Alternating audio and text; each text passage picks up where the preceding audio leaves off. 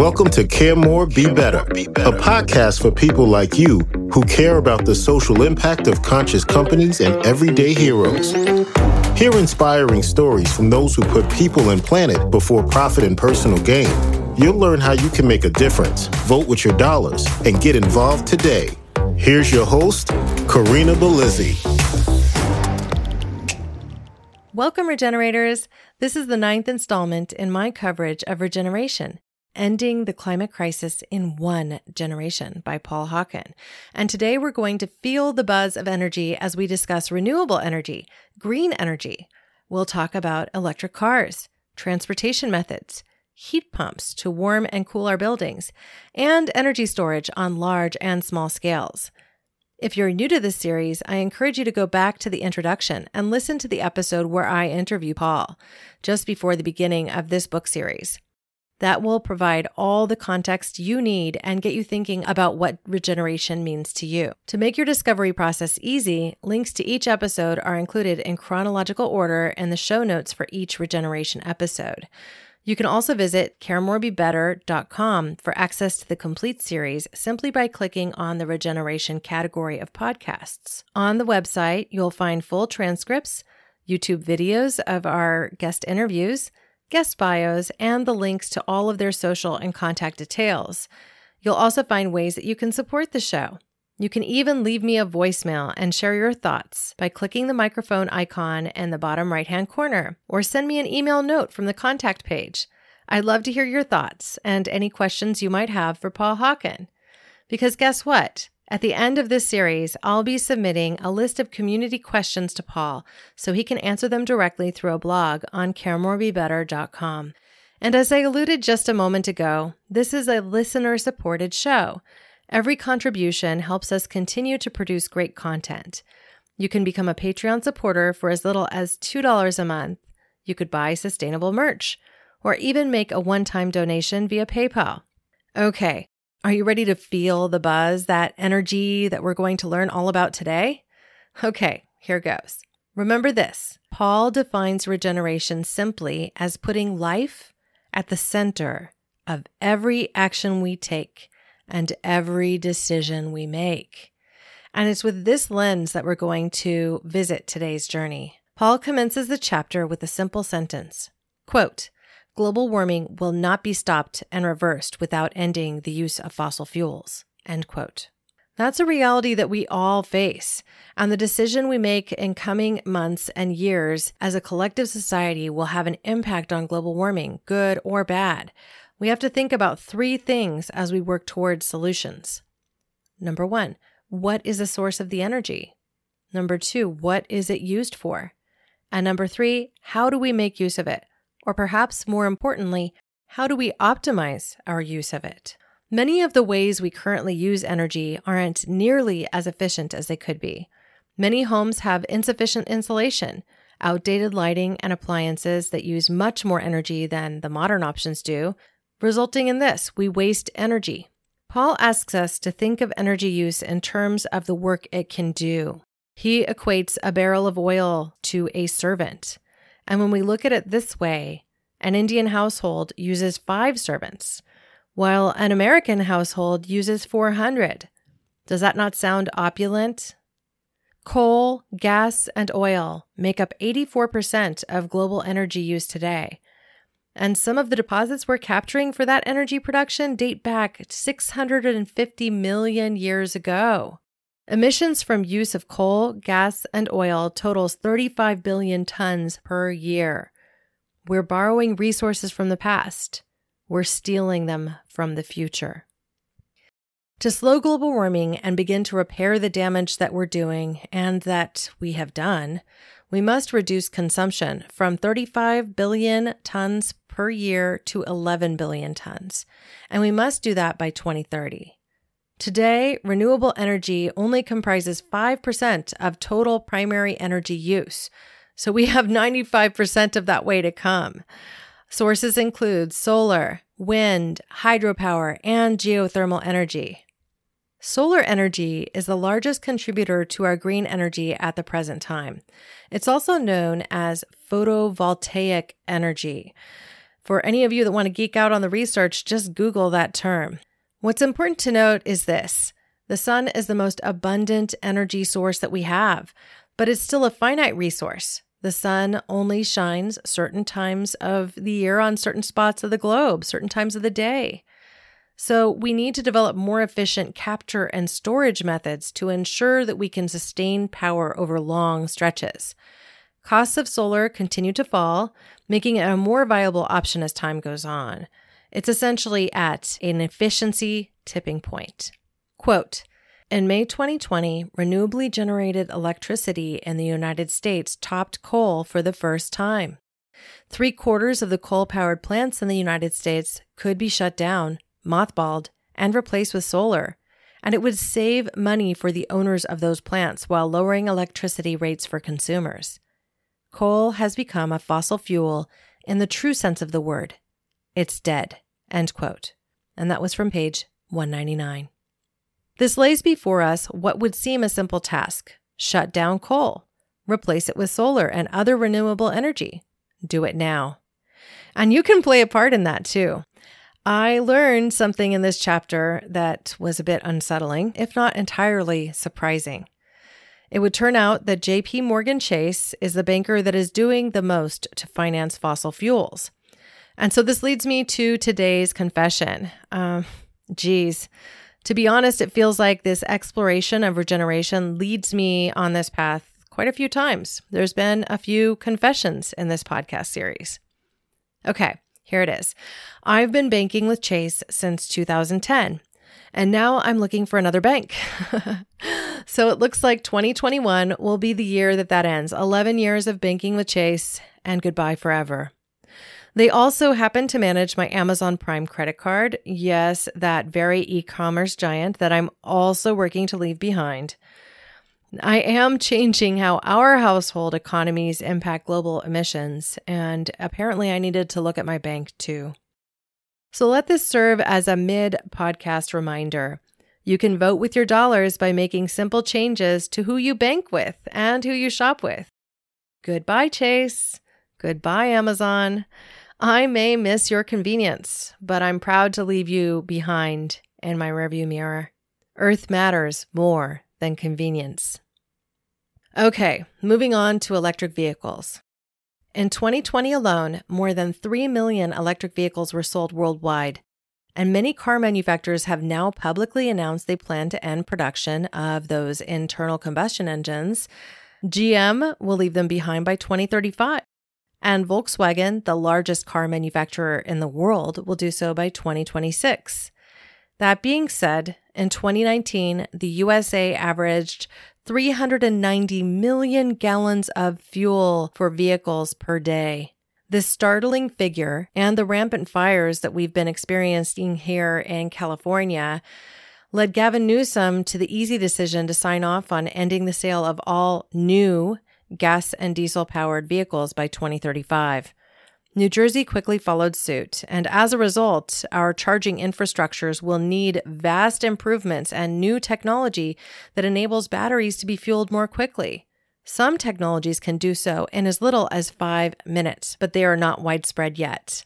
These things will need to become more mainstream for more areas to adopt their use. We're on our way. And while the Model 3 Tesla is a best selling electric vehicle worldwide, other EV options may be more affordable and less resource intensive. I personally leased a Chevy Bolt for that reason. And maybe less sexy, but it does the same job. And if we're going to really turn the tide, I believe it's necessary to think more about function and efficiency and less about form.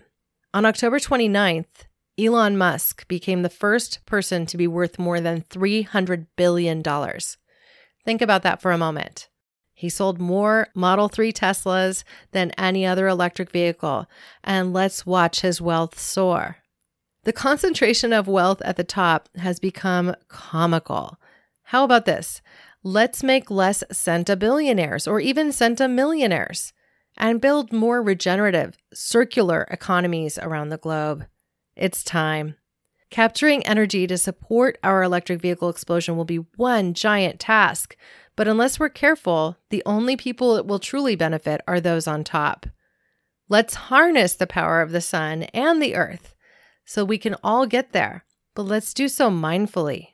Geothermal energy provides one great renewable option for our uses. From page 206, quote, one of the electricity producing renewable sources of energy is a traditional form of geothermal, very hot water. This geothermal energy is left over from the formation of the planet 4.5 billion years ago and the heat generated from the decay of radioactive minerals. Temperatures at the Earth's inner core can exceed 5,000 degrees Celsius, roughly the same as the surface of the Sun. Cracks in the crust, often found where tectonic plates meet, allow magma to rise close to the surface, heating reservoirs of water. These reservoirs are accessed by drilling boreholes. The water and steam are then piped up to the power plant, where they are converted into electricity. It can also be used as a heat source to warm buildings. When the water has cooled, it is sent back to the reservoir, reheating, which makes it a renewable resource. End quote. The beauty of geothermal energy is that it is not seasonally affected. It works around the clock, day after day, year after year, whether the wind blows or the sun shines. It's constant, it's renewable. And think about this the very technology that Paul describes here is similar to a heat pump.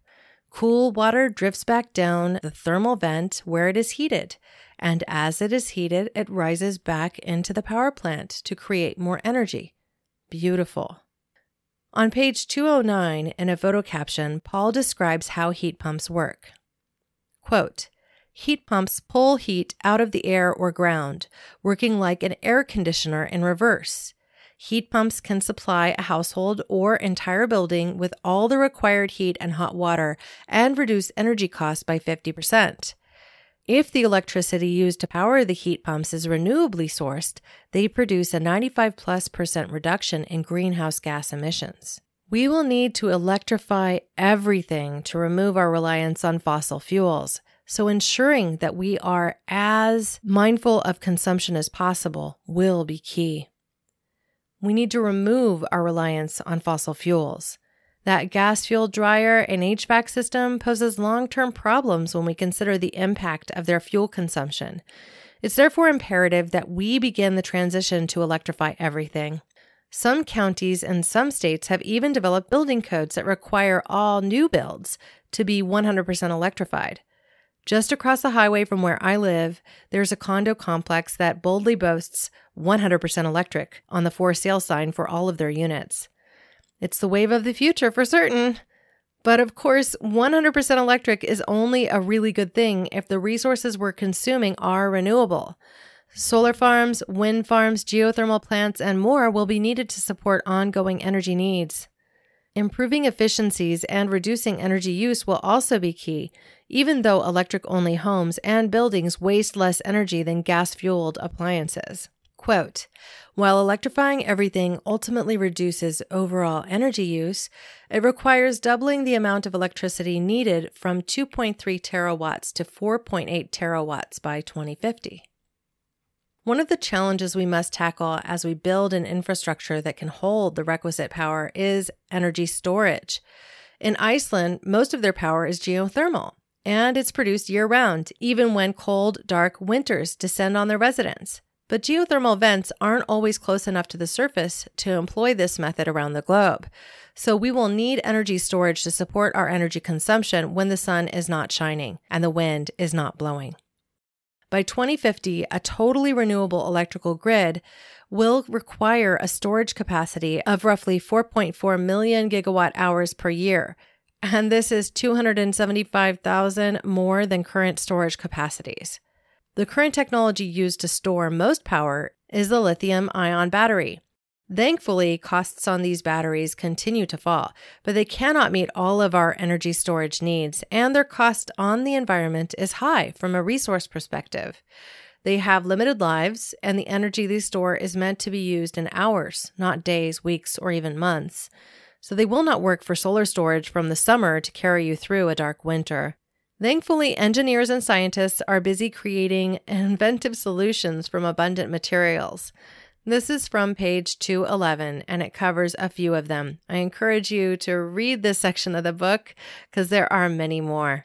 Quote, Researchers at the University of Southern California have created a new type of flow battery that uses iron sulfate, a waste product from the mining industry that can release energy over a longer period of time than traditional lithium ion batteries.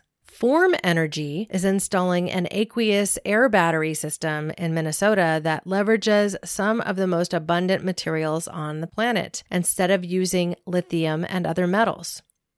Others, like Noor Midelt in Morocco and a Norwegian company, Energy Nest, are implementing thermal batteries made from molten salt or crushed volcanic rock. Such systems work by using excess energy to heat insulated reservoirs, which can be used later to run steam turbines. The molten salt batteries are designed so that heat is lost slowly, enabling inexpensive storage, estimated to be 33 times less expensive per kilowatt hour than batteries. MGA Thermal is exploring another option to replace the coal and coal power plants with a block of blended metals, roughly half the size of a toaster, that is stackable like Legos, designed to store extraordinary amounts of heat. Instead of burning coal to boil water in a steam turbine, the alloys can be heated by renewable energy and added to or removed from the boiler to scale energy generation up or down to meet energy demand replacing coal entirely while utilizing the same infrastructure. End quote. And there are more teams at work around the globe looking to nature for inspiration and improving on existing systems, seeing if they can utilize existing ideas and power plants to convert them to a greener way of doing things. Microgrids. So, when we bring this to a smaller scale, I'd like to tell you about my experience. In fall of 2019, Many California residents, myself included, had their power shut off for days at a time and even weeks to reduce the risk of wildfires due to high winds. This has become the norm when the weather is dry here now, and while I have solar panels, I'm not off the grid. I don't actually have battery backups on my property. I feed up to PG&E, who spreads and stores the energy, crediting me for usage and when the sun goes down, I pull energy from the grid. These days, I'm regretting the choice to build in this way and wishing I had both installed enough panels to cover our home's entire energy needs and invested in battery backups. While individual setups can work to move off the grid, microgrids are another really effective way to handle the challenges faced by large utility companies with monopolistic control like PG&E. Don't get me wrong, the last thing I want is to have a fire start and see the devastation it would pose to my community. I don't want to hear about another friend losing their home. I don't want it to affect me. I don't want to be evacuated for another 10 day stretch from some preventable fire.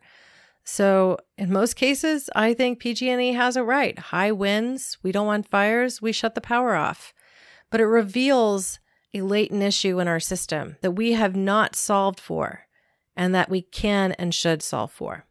The point is that renewable energy built to sustain smaller communities is possible, and it can be just as reliable, if not more so, than a larger infrastructure.